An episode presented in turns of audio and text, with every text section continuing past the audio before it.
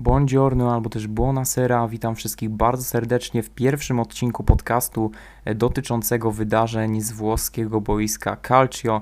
Ja nazywam się Michał i dziś e, przeprowadzę Was przez e, wydarzenia, które miały miejsce w kolejce 23. W kolejce, która e, obfitowała w bardzo ciekawe e, mecze, zarówno te na szczycie pomiędzy Interem i Milanem, ale również te, które wydarzyły się w dolnej części tabeli, e, jak podczas meczu Cagliari-Torino. Bez zbędnego przedłużenia, przedłużania przechodzimy do em, analizy ostatnich meczy.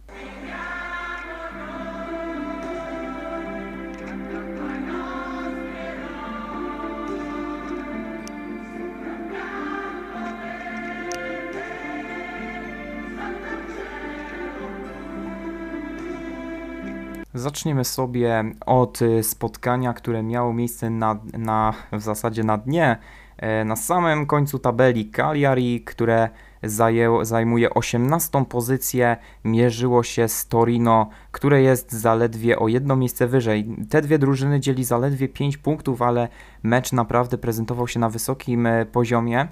Cagliari zawodzi w tym sezonie i z tym e, nie ma co się oszukiwać. Drużyna prowadzona do niedawno przez Eusebio Di Francesco, e, który dzisiaj właśnie kiedy nagrywam we wtorek e, został rankiem zwolniony z funkcji trenera, odnotowywało bardzo słabe, e, słabe wyniki, jeszcze gorsze niż e, w poprzednim sezonie. Jest to o tyle dziwne, że e, Cagliari dysponuje naprawdę dobrą kadrą, zarówno trenerską, bo przecież Eusebio Di Francesco dla wielu stał się symbolem dobrej pasy i dobrej formy Romy z sezonu 2017-2018, kiedy zakończył z rzymską drużyną sezon na trzecim miejscu.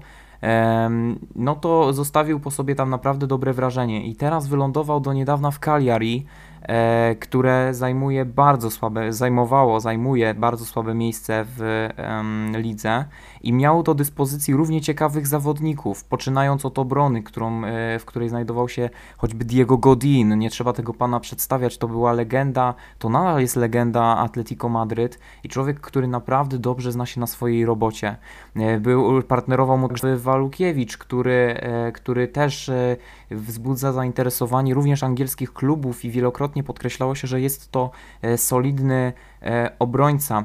E, Również druga linia też wygląda bardzo ciekawie.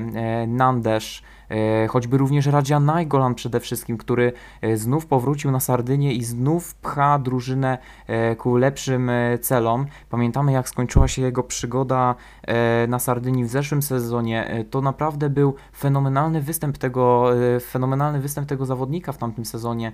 E, Cagliari naprawdę pokazało jakość, widać było ducha drużyny i Radzia Najgolan e, stał się prawdziwym liderem e, z prawdziwego zdarzenia. Pchał tą drużynę e, niesamowicie. No a w tym, w tym meczu właśnie również pokazał, że zrobi wszystko, żeby wyciągnąć Cagliari z kryzysu. Dużo do życzenia ma także e, forma napastników, e, choćby Joa Pedro, który także pokazywał, że zna się na swojej robocie, no i Simeone, który także, e, to jest oczywiście syn Diego Simeone, on też e, ma do udowodnienia światu, że e, może być równie wspaniałym zawodnikiem, co jego ojciec. Cagliari w tamtym meczu zaprezentowało się, e, e, Cagliari e, miało takie samo posiadanie piłki 50 na 50 co Torino, ale za to wykreowało więcej sytuacji bramkowych i więcej sytuacji ze stałych fragmentów gry, bo aż 22 zrzutów wolnych i 8 zrzutów rożnych. Jak to się stało zatem, że drużyna e, Di Francesco przegrała spotkanie z Torino? E, Z Torino, które było e, szarpane licznymi kryzysami i spadek formy tego zespołu również widać gołym okiem. Nie tylko ze względu na to, że przyszedł Marco Giampaolo, który przez wielu był uznawany jako cudotwórca, aż do momentu, kiedy nie trafił do Milanu i kompletnie zniszczył tą drużynę od środka. E, Teraz trafił do Torino i e, udowadnia, że jego drużyny, drużyny, które przeprowadzi, naprawdę e, nie mogą, nie wydają się gotowe, by skończyć pozytywnie, ale tym razem się udało. Tym razem Torino, które było pchane niesamowicie przez Belottiego, przez Salvatore Sirigu, wygrywa te derby na końcu tabeli i wyskakuje z tej czerwonej strefy spadkowej na e, niewielką ilością, na niewielką ilość punktow, punktów. E, natomiast e, zobaczymy, jak to się tam dalej potoczy. I zdecydowanie w tym spotkaniu było widać, że drużyna Marco Giampaolo lubi się utrzymywać przy piłce. Wymienili aż 285 podań celnych i być może to jest dobra taktyka dla Torino. Ciężko to na razie stwierdzić. Jak widać, chyba raczej nie. E, ze względu na ich e, haniebną pozycję. Pamiętamy, jak, jak Torino wyglądało za czasów, kiedy jeszcze występował tam e, Glik. To była naprawdę solidna drużyna, która miała pewne miejsce siódme, ósme, czy może nawet dziewiąte i trzymała się na tej bezpiecznej odległości, a tymczasem w tym sezonie zaczęło pikować niebezpiecznie w dół. Pytanie, co się stanie dalej z tą drużyną? Mówi się, że Belotti odejdzie do Milanu. E, Belotti jest oczywiście symbolem tej drużyny i jej pierwszym wojownikiem, dowódcą. Natomiast zobaczymy, czy pieniądze z Milanu i chęć e, gry w Lidze Mistrzów i w klubie, jakby na to nie patrzeć, bardziej, utytułowanym od Torino, czy czasem to nie weźmie górę nad miłością do e, turyńskiego klubu. Torino również e, ma, może mieć na swoim sumieniu e, Karola Linettego. Karola Linettego, który przyszedł do tego klubu z Sampdori i wydawało się, że to był e, dobry, że to był dobry ruch, że być może Karol Linetti popchnie tą drużynę i dzięki temu zapewni jakość w drugiej linii.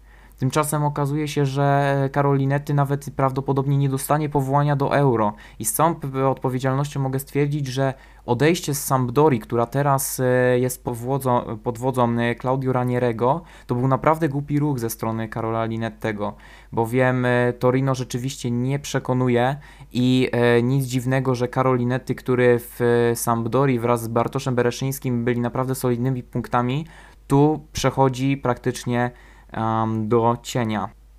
I niestety właśnie w ten sposób e, uniemożliwi sobie pewnie wkrótce wyjazd na euro.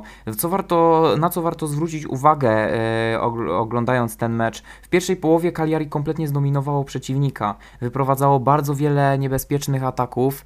E, Simeone jednak był rażąco nieskuteczny, nie mówiąc e, już o João Pedro, który również w tamtym meczu zawiódł, ale jednak od Simeone, mimo tego, że jest młodym zawodnikiem, to się wymaga jednak pewnych, pewnego wykorzystywania sytuacji. Naprawdę Cagliari po pierwszej połowie mogło spokojnie prowadzić 2 do 0, gdyby napastnicy wykorzystali swoje okazje, a trzeba przyznać, że Cagliari, podobnie jak większość drużyn Serie A, gra bardzo ofensywny futbol. Oni grają e, trójką z tyłu i dwójką napastników. E, Torino takim, e, taką taktyką nie może się pochwalić, jednak Cagliari nie wykorzystało swoich okazji i do drugiej połowy przystąpiło wręcz z lekkim, z lekkim zmęczeniem. E, zawodnicy widać, że ewidentnie nie czuli już gry, nie mieli ochoty, widzieli, że te ataki nie przynoszą żadnego rezultatu. E, wykorzystało to Torino, które zaczęło e, zdecydowanie bardziej atakować. Również raziło nieskutecznością, ale trzeba przyznać, że Andrea Bellotti był e, wyjątkowo nieobecny podczas tego meczu. Miał bardzo mało sytuacji, do których, które mógł wykorzystać i w zasadzie wydawało się, że mecz skończy się remisem. Natomiast do akcji pod koniec meczu wstąp, no, po prostu w swoje ręce piłkę wziął, można powiedzieć, Bremer i E, strzelił gola głową z rzutu rożnego, czym zabił marzenia e, Cagliari o wyjściu z tej strefy spadkowej i e, dobił tym samym Eusebio Di Francesco, który pożegnał się, jak, jak wcześniej wspomniałem, z posadą trenera. Cagliari ży, życzę jak najlepiej, mam nadzieję, że ta drużyna szybko się ogarnie. Widziałem tam bardzo duży potencjał. Szczególnie rzucił oczywiście mi się w oczy Raja Nainggolan, który fenomenalnie rozgrywał e, piłkę.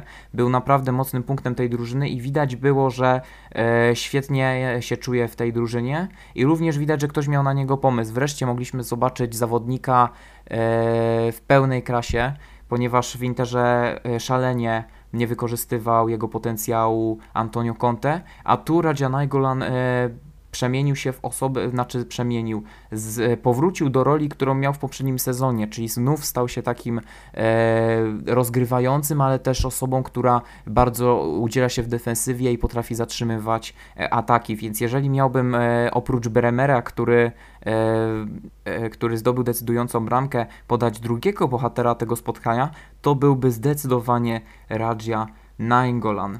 Przechodzimy teraz e, do meczu e, Fiorentiny ze Specją. Fio- Ze Specją, która e, według wobec której naprawdę e, wróżono wielkie nadzieje, ponieważ e, drużyna ta pokonała e, dwie kolejki temu AC Milan. AC Milan, który powraca do chwały, jak to wiele osób mówi, o czym opowiem w dalszej części podcastu. E, przystępuje do tego meczu z 16, z 16 miejsca z 24 punktami. E, Fiorentina e, obecnie ma tych punktów e, 25 i znajduje się na 12 miejscu e, w tabeli. Fiorentina rozbiła kompletnie Specję. E, Specję, która nie przypominała zespołu e, w meczu z Milanem. E, Jedyn, tym, co, można, co najbardziej można wyróżnić ze spotkania, to oczywiście forma Wlachowicza.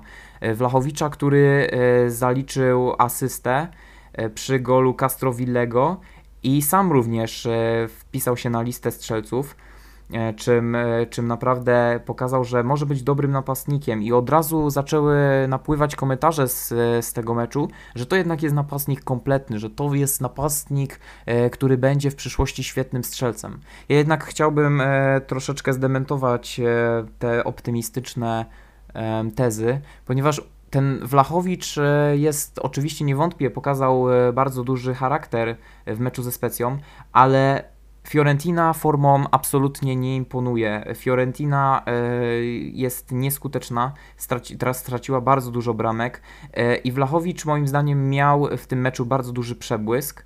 E, Natomiast wstrzymałbym się z komentarzami, że to będzie wielki napastnik, że to będzie wspaniały, wspaniały strzelec, bo ma wszystko, bo jest silny, waleczny, umie podawać i dać coś drużynie.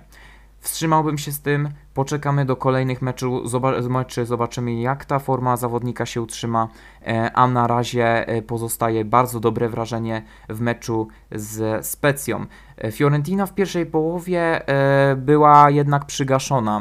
Przygaszona przez Specję, która zaczęła dokładnie tak jak w meczu z Milanem. Silny pressing, dużo rozgrywania, bardzo dużo się utrzymywała przy piłce. Miała aż 59% posiadania e, w końcówce e, spotkania. Wyprowadzi, wypro, wyprowadziła 11 sytuacji bramkowych, z czego zdobyła też dwu- 23 rzuty wolne i kompletnie zdominowała, tak jak wcześniej wspomniałem, e, mecz pod kątem podań. Wymienili aż 461 podań celnych, e, co jest naprawdę dobrym wynikiem i Fiorentina tym się nie mogła po, poszczycić. Natomiast Fiorentina miała e, niewiele mniej sytuacji bramkowych i zdecydowanie lepiej potrafiła się zachować pod polem karnym przeciwnika.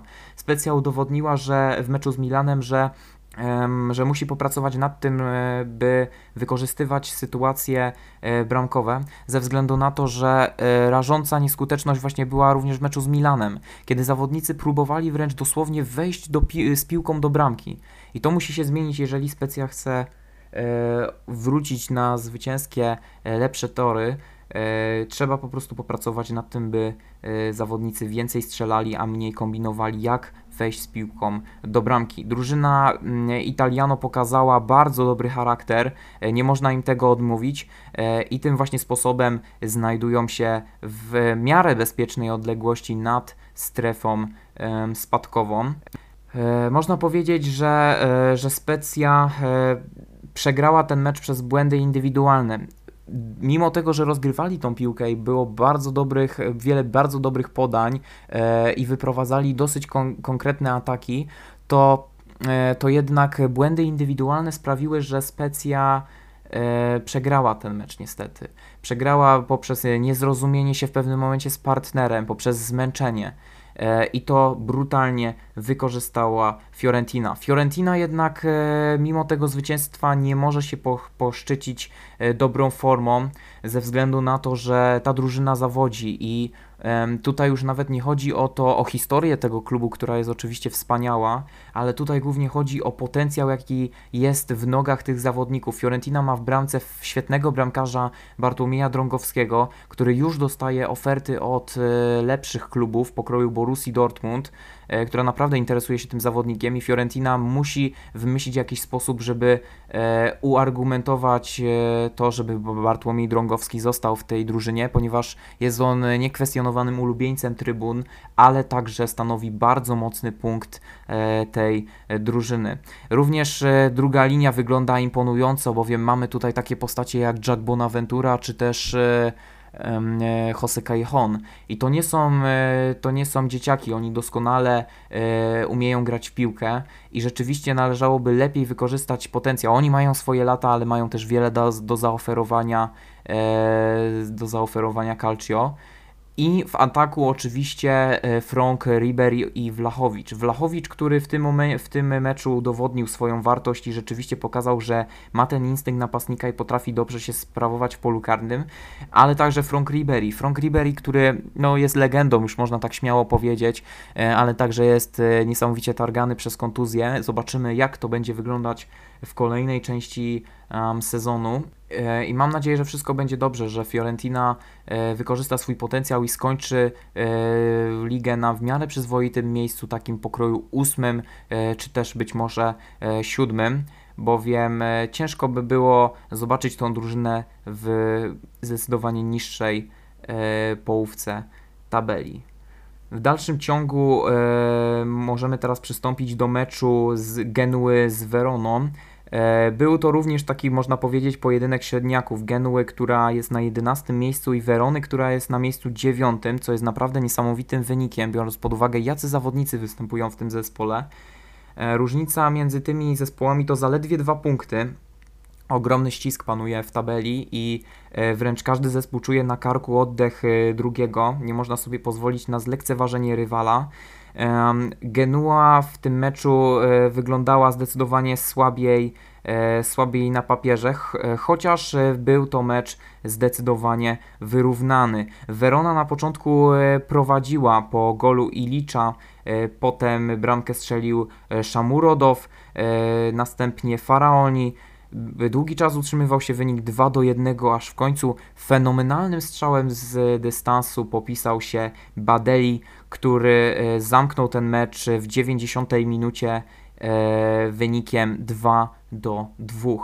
E, było to bardzo wyrównane spotkanie i co ciekawe, Genua jest niżej w tabeli, mimo tego, że ma, ma wśród zawodników bardziej doświadczonych, ma zawodników bardziej doświadczonych o czym świadczy choćby posiadanie takich e, osobistości jak Perin, Kevin Strutman, który również świetnie sprawował się w Marsylii, e, Mattia Destro, którego pamiętają szczególnie kibice Milanu, no i Zappa Costa, do niedawna e, zawodnik Chelsea, zapewne wszyscy pamiętają e, tego słynnego, e, ten słynny lob, e, który wykonał Zappa Costa w starciu z Barceloną, kiedy to pokonał pięknym strzałem Marka Andre der Stegena. No i jak widać to doświadczenie nie wystarczyło. Genua również, która posiada przede wszystkim Gorana Pandewa, e, nie dała rady z Weroną, która mimo iż e, ma e, trzyosobową defensywę może się pochwalić naprawdę świetnymi wynikami właśnie w obronie. E, o czym warto pamiętać i e, Genua musi też wziąć się do roboty, bo jest to zespół, który może e, osiągnąć więcej niż 11 miejsce w obecnej kondycji choćby Sampdori czy, czy właśnie Fiorentiny i wszystko ogólnie jest przed zawodnikami z Genui. Natomiast Veron, mówiąc o Veronie na pewno nie można pominąć obrońcy E, z Miasta Miłości, a mianowicie Lovato, e, który według mnie ma szansę być naprawdę wielkim talentem. E, ponieważ ten zawodnik naprawdę pokazuje świetne umiejętności gry w obronie, jest liderem drużyny. Ta obrona w ogóle trzyma się dzięki temu młodemu zawodnikowi. Już chrapkę na niego miał Milan. I w sumie się nawet nie dziwię, ponieważ właśnie e, statystyki tego zawodnika wy wyglądają naprawdę imponująco e, i wróżę temu chłopakowi naprawdę wielką przyszłość w Calcio. Mam nadzieję, że nie zgarnie go Juventus. To nie jest absolutnie przez moją antypatię do e, Juventusu, jednak bardziej uważam, że Lovato pasowałby do Interu Mediolany, czy też zwłaszcza do Napoli, które wkrótce będzie miało być może problem związany z odejściem e, Kalidu Kulibalego i zobaczymy, jak to się wszystko ułoży.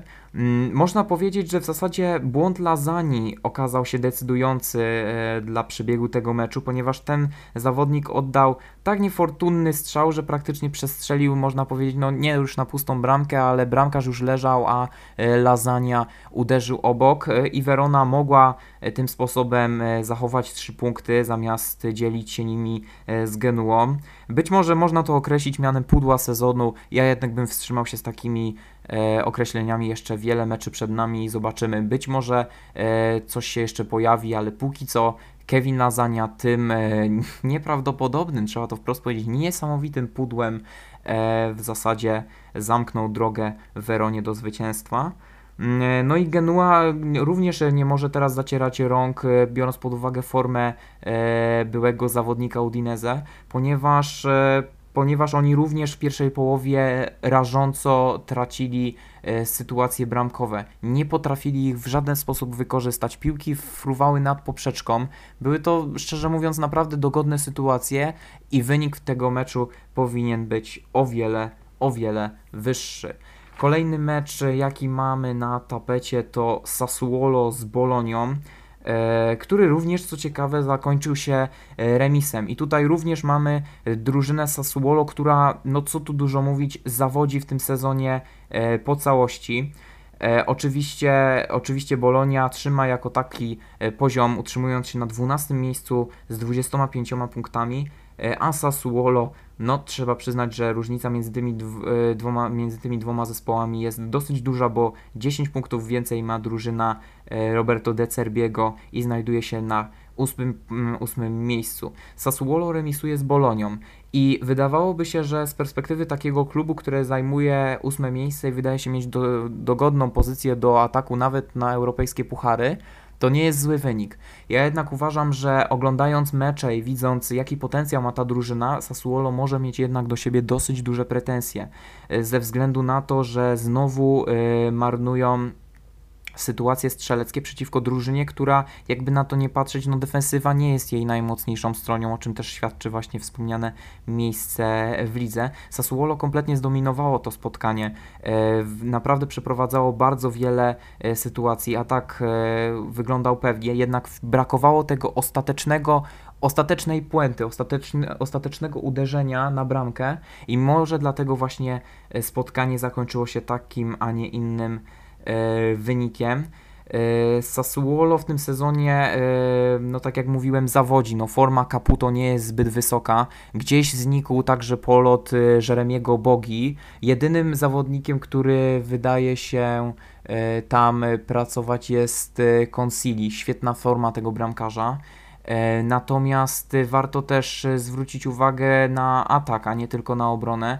E, Również Manuel Locatelli przeżywa swój najlepszy czas. Bardzo żałuję, że ten zawodnik opuścił szeregi Milanu, ponieważ uważam, że zdecydowanie lepiej wyglądałby od Sandro Tonallego. Lepiej by się wpasował w tą filozofię gry Stefano Piolego. No ale nie ma co płakać nad rozlanym mlekiem, trzeba patrzeć na to, co się dzieje teraz.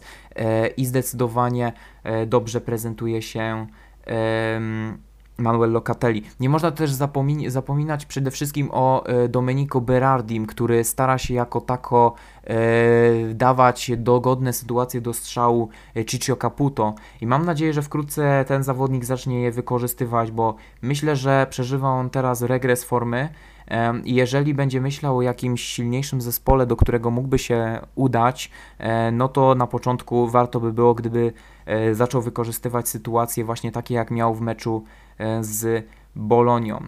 Bolonią, która dysponowała wyjątkowo słabym środkiem obrony. E, Również nie można pochwalić w obecnym sezonie Takehiro Tomiyasu.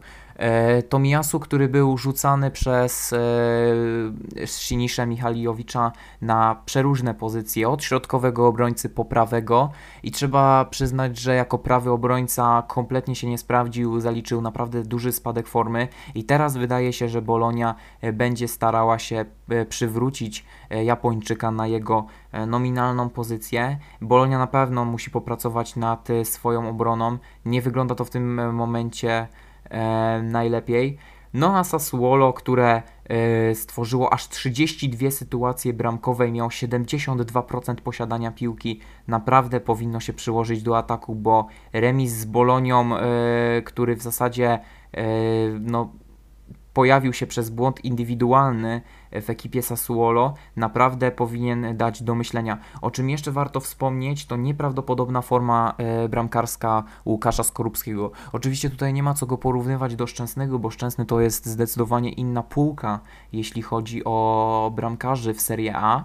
Natomiast, e, natomiast warto to odnotować, że Łukasz Skorupski zalicza niesamowity sezon i e, jest w tym momencie jednym z najlepszych bramkarzy na Półwyspie Apenińskim, o czym właśnie świadczą niesamowite interwencje w meczu z Sassuolo, ale również wysoka forma, którą zaprezentował choćby w meczu z Milanem, kiedy niemalże swojej drużynie wygrał mecz. Teraz przejdziemy do tej wyższej części tabeli, bo tam co tu dużo mówić, mówić było naprawdę ciekawie. Zaczniemy sobie od meczu Benevento i Romy. E, Benevento, które no, podchodziło e, do, tej, do tego spotkania jako przegrany, ponieważ Roma jest w dosyć dużym gazie i naprawdę prezentuje się świetnie. Benevento było na 15, jest na 15 miejscu z 25 punktami. Roma obecnie na trzecim z 44. I Roma w tym meczu zawiodła po całości. Można powiedzieć, że był to istny prezent dla Milanu, bowiem e, remis w momencie, kiedy e, Milan traci punkty z Interem, byłby dla Romy, e, trzy punkty byłyby dla Romy niesamowitym, niesamowitym prezentem i uśmiechem losu. Natomiast zawodnicy Fonseki absolutnie nie potrafili tego wykorzystać. I w zasadzie mecz w pierwszej połowie y, wyglądał dosyć dobrze. Benevento rozprowadzało swoje akcje, drużyna Inzagiego y, rozgrywała piłkę i w zasadzie trzymała Romę na dystans. Co jednak się zmieniło e, w drugiej połowie? Oczywiście no, trzeba tutaj odnotować e, punktem kulminacyjnym tego meczu była czerwień dla e, Kamila Glika. Bardzo głupia swoją drogą interwencją, interwencja kompletnie niepotrzebna, która naraziła e, drużynę Benevento na bardzo duży, duże ryzyko utraty gola, ponieważ Roma od razu jak zobaczyła, że lider defensywy e, czarownic e, stracił, e, zszedł z boiska, od razu Roma poczuła krew, od razu to wykorzystała i od razu dołożyła wszelkich starań do tego, e, żeby zdobyć bramkę. e, i E, zakończyć to spotkanie z pozytywnym wynikiem. Benevento zaczęło po prostu bronić się w nieprawdopodobny sposób. E, ustawiło nawet nie tyle autobus, ale również starało się wyprowadzić swoje ataki, oczywiście kończone w skuteczny sposób przez defensywę Romy. E, no i tym sposobem Benevento dowiozło remis mimo kompletnej dominacji Romy w drugiej połowie.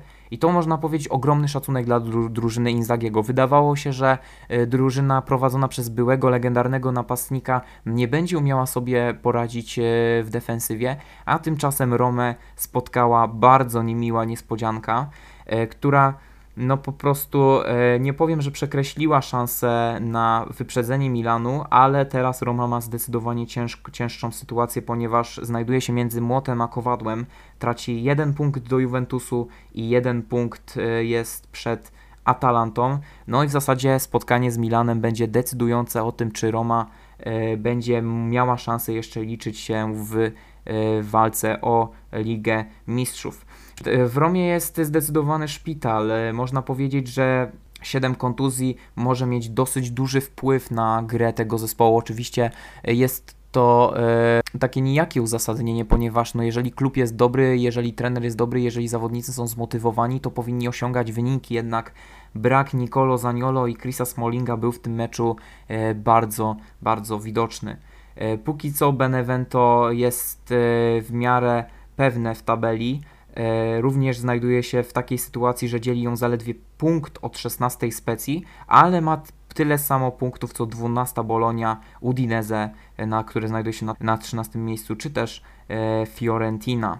E, bardzo ciekawe spotkanie, no i jedyne właśnie nad czym można e, mieć pretensje to to, że Kamil Glik właśnie w tak nierozsądny sposób e, niemalże przekreślił szansę Benevento na choćby jeden punkt. Przechodząc dalej, warto skupić się na spotkaniu Atalanty z SCC e, Napoli. SCC Napoli, które pikuje gwałtownie w dół. Jest, jest wiele czynników, e, które to powodują. Warto jednak skupić się na Atalancie, która, e, Atalancie, która wydawałoby się, że po odejściu Papu Gomeza straci niemalże wszystko. Gomez był zdecydowanym liderem tej drużyny, kapitanem, rozgrywał piłki e, w fenomenalnej formie. Jeden z najlepszych właśnie, tak jak wspomniałem, najlepsza w dziesiąt, o ile nie najlepsza dziesiątka w Serie A i teraz y, Atalanta została jej e, pozbawiona. Nie trzeba też mówić, że pierwsza część sezonu w wykonaniu zawodnik, zawodników z Bergamo była bardzo słaba, jak na drużynę, która w poprzednich sezonach osiągała niesamowite wyniki, jak również e, no, półfinał Ligi Mistrzów e, z PSG. No a tutaj pierwsza połowa sezonu pozostawiła wiele do życzenia, a tymczasem Atalanta powo powoli odbudowuje swoją po pozycję, w czym wielka zasługa e, dwóch piłkarzy, mianowicie w pierwszej kolejności Babci i Licicza, który po e, załamaniu psychicznym, po e, depresji wziął się w garść i poprowadził swoją, swoją drużynę e, z powrotem na szczyt, ale również nie można też zapominać o Hansie Hateboerze. Hateboerze, który jest, e, można powiedzieć, płucami tego zespołu. E, naprawdę haruje na prawej stronie i trzeba tego zawodnika docenić za niesamowitą waleczność i za to, że zawsze ma siły, żeby e, pociągnąć tą drużynę e, ku zwycięstwu. A tymczasem mecz z Napoli pokazał, że Atalanta, mimo tego, że może zostać, wydaje się być przyparta do muru, to potrafi się z tego z ciemnego, ślepego zaułka wydostać. Na początku warto zwrócić uwagę na to, że w meczu tym właśnie błyszczał Zapata, który e, właśnie uruchomił swoją formę strzelecką z powrotem. Strzelił m.in. pierwszego właśnie gola dla zawodników e, Gianpiero Gasperiniego. Potem, co prawda, na, e, Napoli nawiązało kontakt. Piotr Zieliński strzelił tego gola na remis. E, o Piotrze Zielińskim wypowiem się potem. E, potem. E, teraz skupię się jeszcze na Atalancie, która potem niemal zamknęła mecz, bowiem swoje bramki dorzucili również Gosens i super rezerwowy Muriel. niestety Gosens zdobył także bramkę samobójczą i wynik był 3 do 2, dopóki do akcji nie wkroczył obrońca Romero i nie dobił Napoli na 4 do dwóch. E, Atalanta wyprowadziła zdecydowanie więcej ataków, natomiast Napoli, jak to Napoli, trzymało się e, przy piłce. Miał 51% posiadania piłki i wymieniło 458 podań. No ale jak to powiedział Jose Mourinho, jak dla mnie to oni mogą nawet zabrać piłkę do domu, ale 3 punkty zgarniam ja. O czym warto wspomnieć, e, mówiąc o Napoli. Napoli jest pogrążone w kryzysie i to widać bardzo wyraźnie nie dość, że znajdują się w ciężkiej sytuacji, jeśli chodzi o kadrę. E, wiemy, że jest targane kontuzjami, bowiem swoje urazy leczą Kulidu, Kali, Kalidu Kulibali, również Kotas Manolas, e, czy też Konstantinos Manolas, bo wiem, że teraz zmienił troszeczkę e, imię. Również swoje kontuzje ma Dries Mertens. No i co ciekawe, po kontuzji powrócił Wiktor Ozimen. E, Ozimen, który w pierwszej części sezonu udowadniał, że wart był tych 70 milionów, e, kiedy to Napoli w sensacyjny sposób rozbiło kompletnie Atalantę. Było to niesamowite wydarzenie. A teraz e, Napoli no praktycznie było w tym meczu kompletnie nie do poznania, ale być może właśnie to sprawiły te kontuzje, e, które prześladowały większość zawodników. E, oczywiście warto to odnotować w obronie, ponieważ nie ma kompletnie środka obrony. Znajdują się tam osoby, które nie są tak doświadczone i które nie mają nawet e, podja po, podjazdu, kolokwialnie mówiąc, do Kulidu, Kalidu Kulibalego czy też e, Manolasa e, i musiały jakoś sobie poradzić z zabójczą ofensywą Atalanty. Jak wiemy, skończyło się to bardzo nieciekawie. I nie dość, że, że Napoli znajduje się w ciężkiej sytuacji pod kątem e, kadrowym, to jeszcze pojawia się e, konflikt e, Rino Gattuso i De Laurentisa. De Laurentisa, który e, niemalże w połowie sezonu ogłasza, że e, Rino Gattuso nie będzie prawdopodobnie trenerem e, Napoli w kolejnym e, sezonie.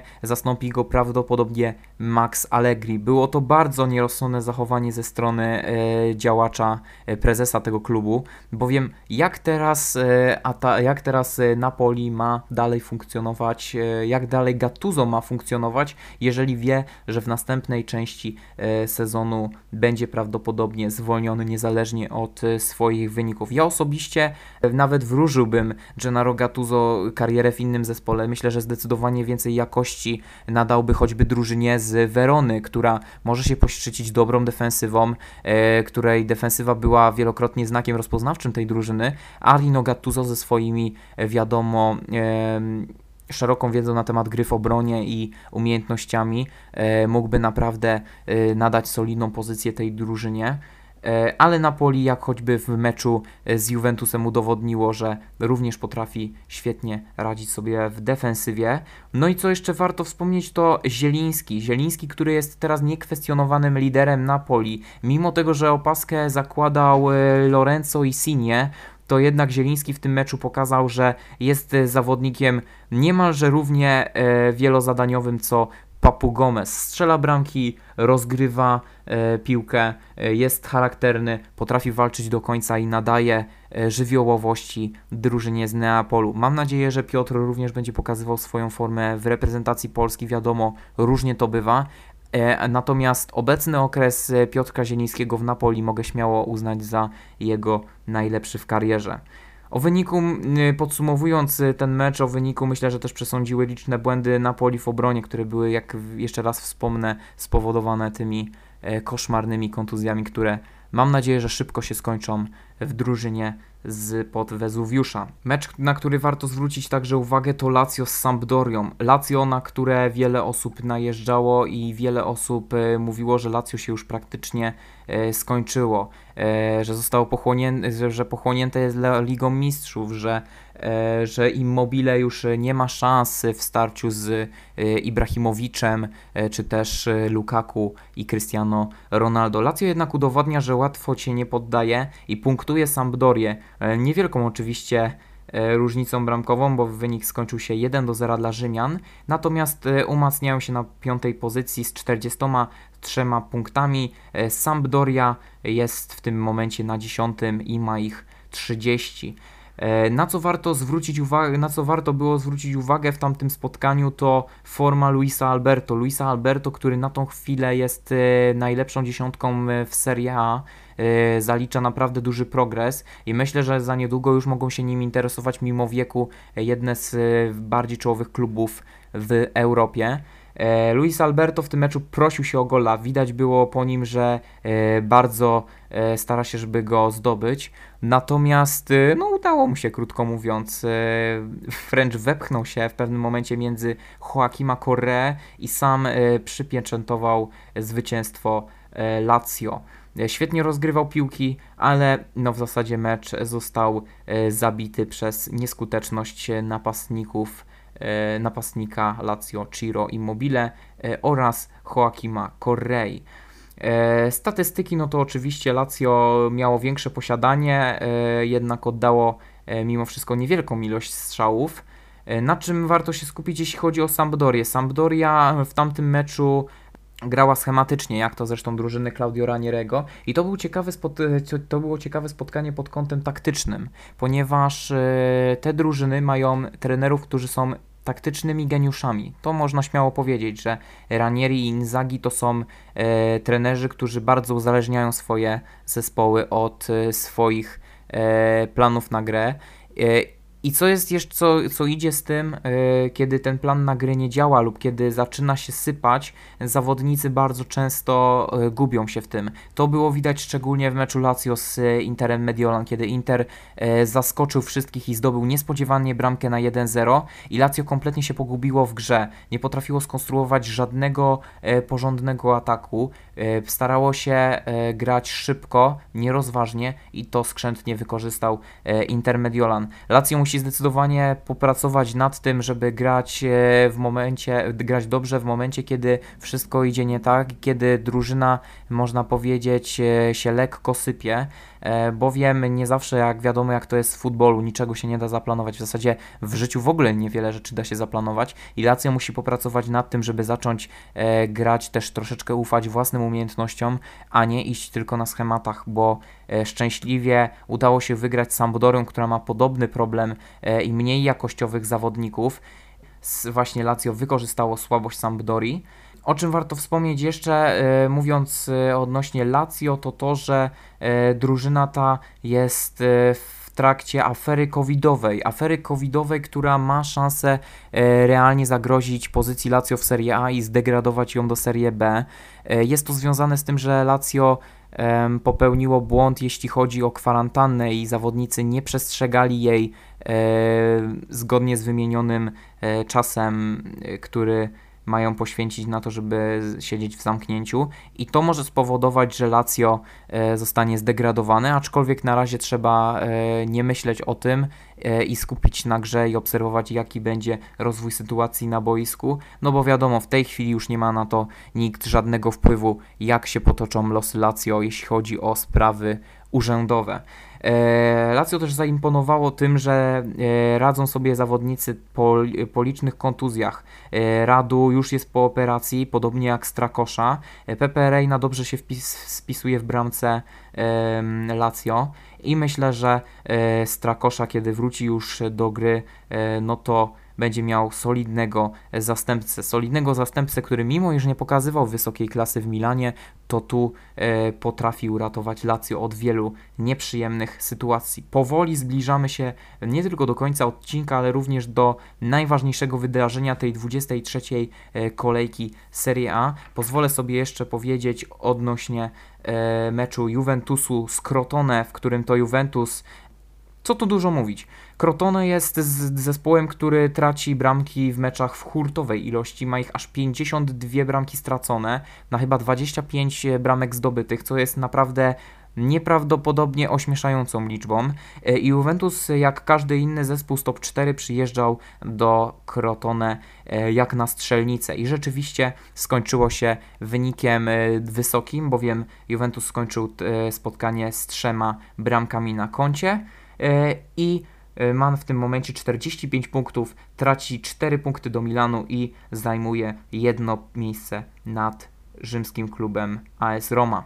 E, świetnie w tym meczu oczywiście zaprezentował się Cristiano Ronaldo, dwie bramki, również Winston McKennie zdołał się wpisać na listę strzelców. 60% posiadania piłki, no i kosmiczna ilość sytuacji bramkowych, bo aż 26 E, sytuacji wypracowali zawodnicy Juventusu Turyn. E, zawodnicy z Crotone wypracowa wypracowali ich również 16, co nie jest złym wynikiem, no ale wiadomo, rażąca nieskuteczność tych zawodników e, spowodowana brakiem klasowych napastników. Crotone w tym momencie jest na 20 miejscu w lidze i raczej może już pakować walizki, bowiem ma zaledwie 12 punktów, 12 punktów i nie jest to imponujący, imponujący wynik. E, o czym warto wspomnieć, mówiąc o Juventusie? Wiele osób podchodziło do tego meczu z lekkim e, dystansem, ponieważ wiemy, że forma Juventusu w tym sezonie jest różna, e, a na dodatek doszedł jeszcze istny szpital, ponieważ kontuzjowany jest, kontuzjowany jest Dybala, kontuzjowany jest cały środek obrony, Kielini i Bonucci, również Quadrado jest niezdolny do gry i wydawało się, że Juventus przetrzebiony kontuzjami nie będzie spisywał się dobrze w tym spotkaniu, a tymczasem e, kompletnie zdominował e, Crotone i zakończył ten mecz z trzema punktami. Czy Dybala, e, czy Dybala e, powinien zostać w zespole, to jest bardzo ważne pytanie, ponieważ uważam, że za czasów Pirlo, również za czasów jeszcze Sariego, e, ten piłkarz przeżywał istny regres formy i mimo iż wchodził z ławki na jakieś 10 minut w meczu zazwyczaj, to jednak uważam, że nie został wykorzystany w pełni jego potencjał i powinien udać się do jakiegoś lepszego klubu. Mówiło się już o tym zimą, że interesuje się nim choćby Tottenham e, i myślę, że to też byłby dobry ruch dla Paolo Dybali, e, żeby spróbował swoich sił w innej lidze, gdzie ma szansę zagrać e, więcej minut. Oczywiście na tapecie był też jego koronawirus, kiedy to Dybala miał zniszczone płuca i ciężką sytuację zdrowotną, ale mam nadzieję, że dostanie wkrótce więcej szans. Nieważne czy to od Andrei Pirlo, czy być może nawet uda się je dostać od Jose Mourinho. W, Ju w Juventusie wydaje się mieć istne przebudzenie mocy. Podobnie jak Atalanta, Juventus miał dosyć, słaby poprzednią, dosyć słabą poprzednią część pierwszą sezonu, a tymczasem e, drużyna Andrei Pirlo wydała, wydawa, wydaje się, że ma e, wielkie możliwości do tego, że, żeby ogarnąć się i powalczyć jeszcze o najwyższe cele. Myślę, że Interu Mediolan już w tym momencie nie dogonią, e, ale drugie miejsce zaczyna być w ich E, zasięgu. Co ciekawe, mówiąc jeszcze o Crotone, warto pochwalić bramkarza e, tego zespołu Cordaza, który popisywał się naprawdę fenomenalnymi interwencjami e, i myślę, że, że mógłby dostać najwyższą notę z tego zespołu. Mówiąc jeszcze o top 4, zapomniałem wspomnieć o również ciekawym spotkaniu, jakie miało miejsce e, w środku tabeli, a mianowicie między Udinese a Parmą. E, skończyło się to wynikiem 2 do 2, e, jednak było to bardzo ciekawe spotkanie między tymi drużynami. Parma, która znajduje się na 19 miejscu w tabeli i co tu dużo mówić, również zawodzi w tym sezonie względem poprzedniego. Nie udało jej tym się zawodnikom utrzymać E, korzystnego wyniku e, i Udinese. Udinese, które przyzwyczaiło nas do 13 miejsca, jest to jak najbardziej sprawiedliwe e, miejsce dla tej drużyny. Ma ona w tym momencie 25 punktów. Na co warto zwrócić uwagę w tym spotkaniu, to nie na niesamowitą formę Corneliusa. Corneliusa, który wziął na siebie bar, na, wziął na swoje barki e, stratę e, Dejana Kulusewskiego, który przeszedł za e, 30 milionów do drużyny Juventusu i Cornelius w tym meczu błyszczał. Pokazywał, że naprawdę jest liderem tej drużyny, podobnie jak Juraj Kucka e, i nie dość, że wypracował sytuację bramkową, to jeszcze stwarzał realne zagrożenie pod bramką. E, warto tego właśnie zawodnika e, pochwalić, mimo tego, że drużyna Parmy pikuje w dół i bardzo prawdopodobne jest to, że z kryzysu, jaki ją dotknął, się już nie wydźwignie.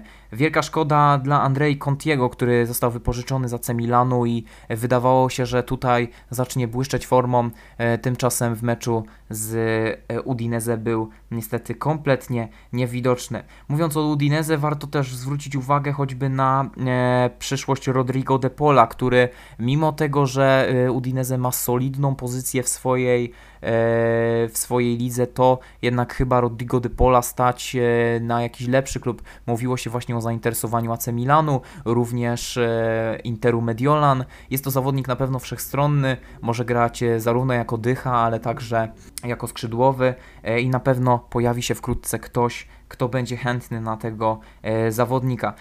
Warto też śledzić e, rozwój Stefano Okaki. Okaki, który wydaje się być drugim Lukaku, ma nieprawdopodobną siłę fizyczną, ma instynkt napastnika, haruje jak wół na boisku i również to pokazał w tym meczu strzelając pięknego gola. E, z dużą ciekawością będę obserwował tego zawodnika, bowiem uważam, że ma zadatki na dobrego napastnika, ale pytanie, czy skończy tak samo jak Wlachowicz na jednym meczu, czy rzeczywiście będzie kontynuował swoją dobrą passę e, w dalszym ciągu. Przechodzimy do właściwej treści e, odcinka podcastu. Milan Inter. Wielkie derby Della Madonina, które śmiało można też nazwać wyścigiem po, e, po Scudetto. Te dwie drużyny jeszcze, e, jeszcze aż tak od tak dawna nie były tak blisko siebie e, i, i jeszcze od prawie 10 lat nie walczyły o e, Scudetto, o czym warto pamiętać.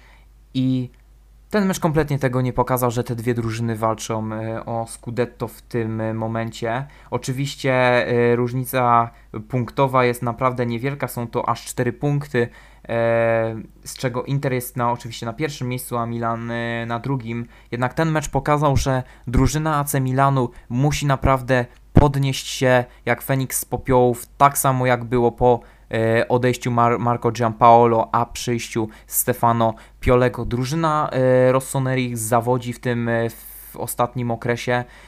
No i Inter skrzętnie to wykorzystał, rozbijając e, gospodarzy, no w zasadzie gospodarzy, zawodników Rossonerich 3 do 0. Jest to istnie, iś, iście hokejowy wynik, biorąc pod uwagę formę obu tych dwóch drużyn, ale o czym warto się skupić? Na początku powiemy oczywiście, oddamy cesarzowi to, co cesarskie, opowiem o yy, formie Interu Mediolan, bo to jest bardzo ciekawa sytuacja i Inter Mediolan jest kolejną drużyną, która e, ma tak zwane przebudzenie mocy. Przebudzenie mocy e, względem pierwszej części sezonu, która była, co tu dużo mówić, nie była zła, ale mogłaby być dużo lepsza. Inter Mediolan zdecydowanie odpuszczał sobie pierwsze połowy, e, bardzo słabo wyglądał w konstruowaniu akcji w pierwszej części połowy e, w różnych meczach tylko po to, żeby w następnej e, części dominować przez 20 ostatnich minut i zdobywać, e, no można powiedzieć wręcz ciężkie, toporne bramki w meczach z Bolonią e, czy z innymi zespołami, które znajdowały się w bardzo przeciętnej formie.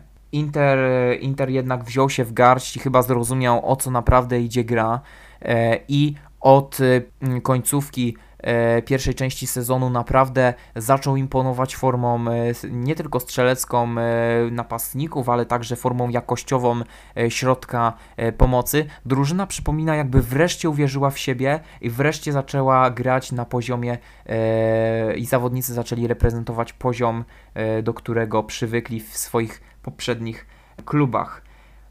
Inter Inter zagrał w tym meczu bardzo dobrze, wydawało się, że miał wszystko pod kontrolą, pozwolił Milanowi e, wyszaleć się na lewej stronie boiska tylko po to, żeby e, w kilka kolejnych minut przeprowadzić zabójczy atak, wykorzystać e, nieuwagę obrońców i w skuteczny sposób zabić spotkanie. Warto pochwalić naprawdę Inter za to spotkanie. Przystąpił do tego spotkania w sposób wyrafinowany, pewny i miał Milan na widelcu.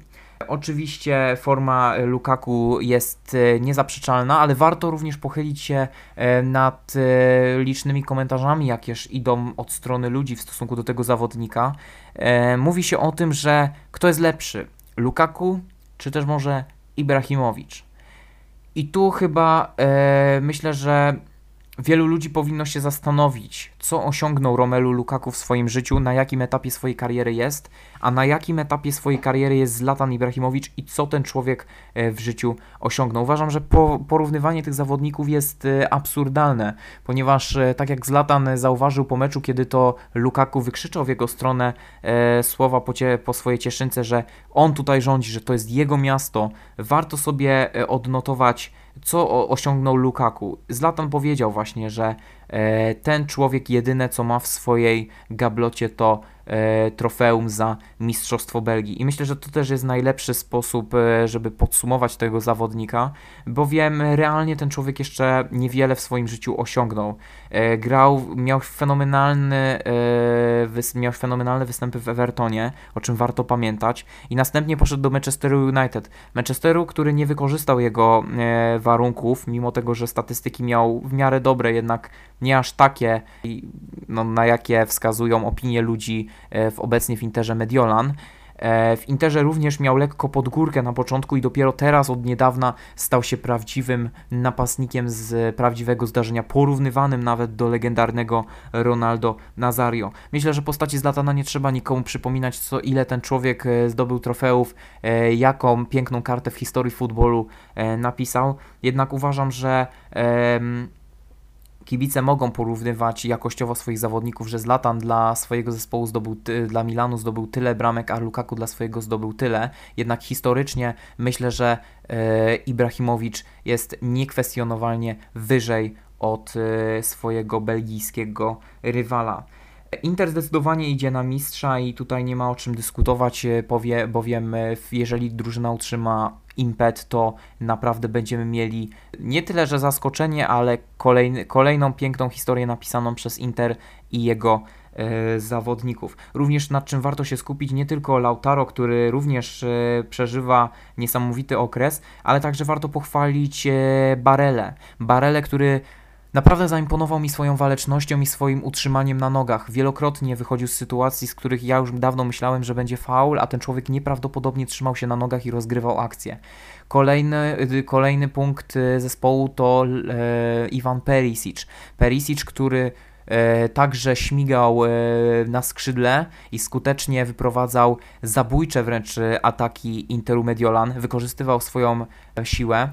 Na początku, kiedy wracał z powrotem z wypożyczenia z Bayernu Monachium do Interu, uważałem to za cofnięcie się e, w rozwoju jego kariery. Natomiast w tym momencie pokazuje, że e, zdecydowanie jest, e, dać, jest w stanie dać Interowi Mediolan to samo, co dawał w Bayernie Monachium. No i cichy bohater tego spotkania, można powiedzieć, czyli Samir Handanowicz. Handanowicz, który za, zabił wszystkim przysłowiową ćwiekę i nie dał e, żadnego argumentu, żeby powiedzieć, że ten zawodnik się już kończy, że już jest starszy, że niedługo będzie myślał o zakończeniu kariery. To, co ten człowiek bronił w tym spotkaniu, jest, jest chyba niemożliwe. E, Milan oddał w jednej sytuacji aż trzy strzały z rzędu i Samir Handanowicz, niemalże 40-letni bramkarz, fruwał po tej linii jak dzieciak. Bronił niemalże wszystko i tym występem naprawdę zaimponował, bo wielokrotnie mówiło się o tym, że ten bramkarz realnie się już kończy, że już nie ma tego refleksu, że nawet nie ma siły rzucić się po piłkę, e, a tymczasem e, Samir Handanowicz w, meczu z e, derbowym pokazuje, że wciąż jest w stanie naprawdę wiele dać swojej drużynie. Podsumowując, świetny występ Interu Mediolan w każdej, w każdej części, w każdym aspekcie i naprawdę drużyna pewnie idzie na mistrza. Teraz warto pochylić się nad drużyną Rossonerich. E, drużyną Rossonerich, która w, w sezonie 2019-2020 była drużyną nieprawdopodobną.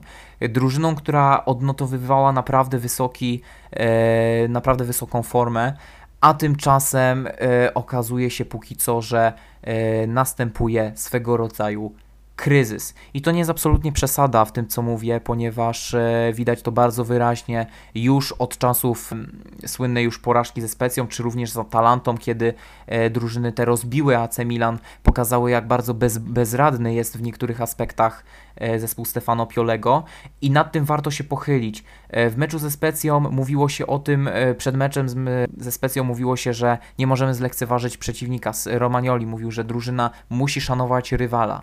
Tymczasem okazuje się, że e, Milan podszedł do tego spotkania z kompletnie innym nastawieniem, lekceważącym, nieszanującym przeciwnika, a jak się skończyło, to myślę, że e, każdy, kto się interesuje piłką, wie. To samo nastąpiło w meczu z Atalantą, kiedy to można było się usprawiedliwiać e, twierdzeniami, że drużyna była rozbita przez kontuzję, że nie wszyscy byli w pełni sił. Atalanta brutalnie to zweryfikowała, rozbijając zespół Rossonerich. Oczywiście tam były również błędy sędziego i błędy indywidualne.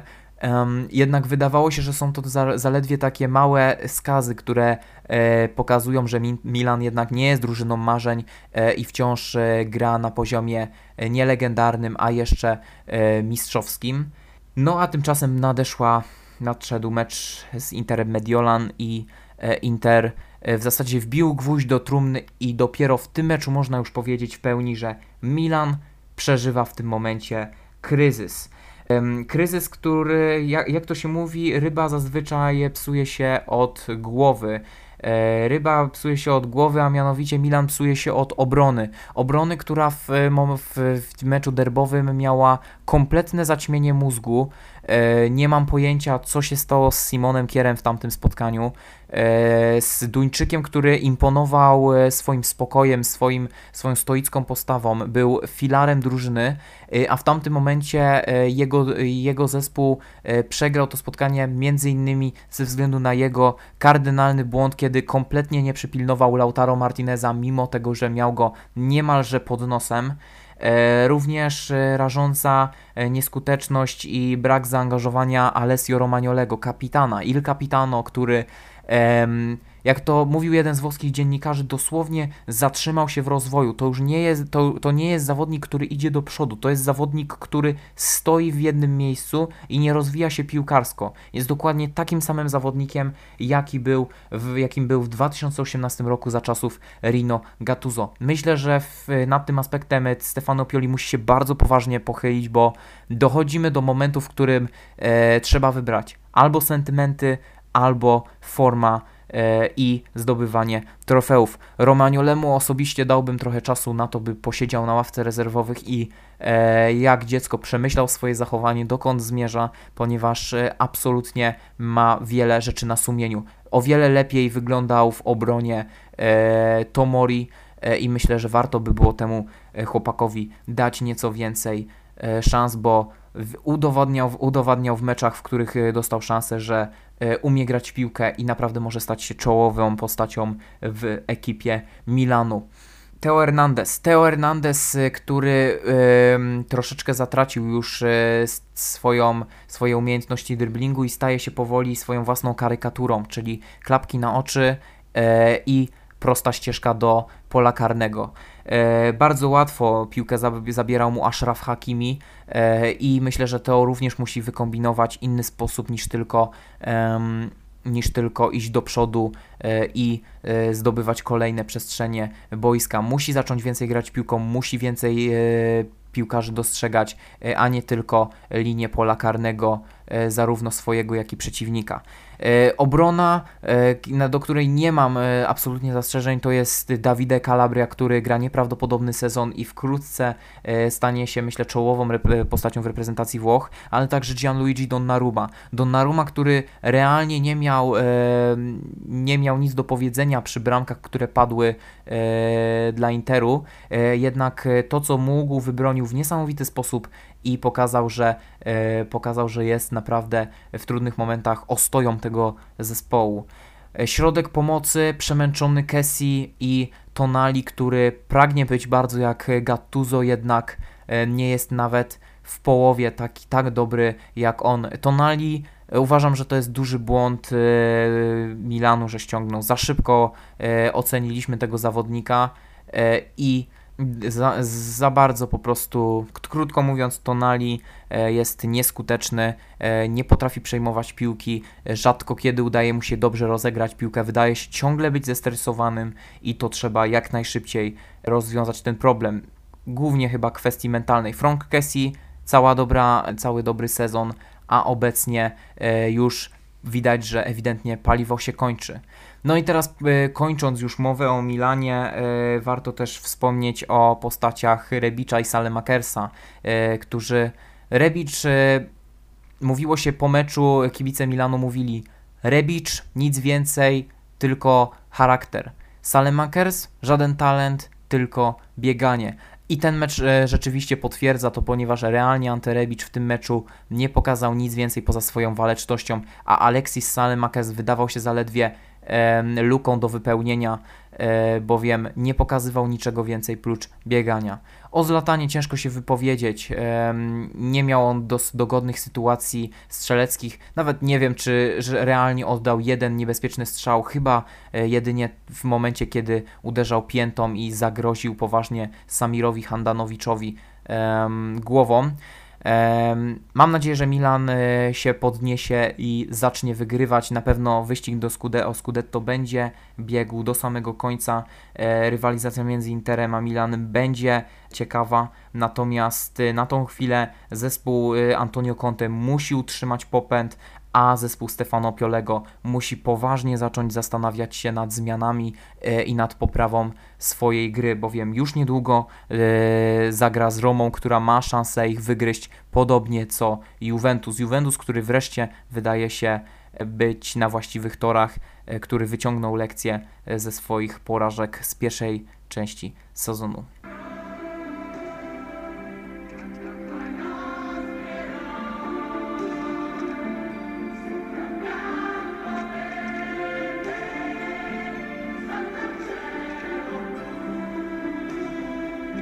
Dziękuję wszystkim za obejrzenie, za, za posłuchanie mojego podcastu. Mam nadzieję, że e, zestawienie Wam się podobało.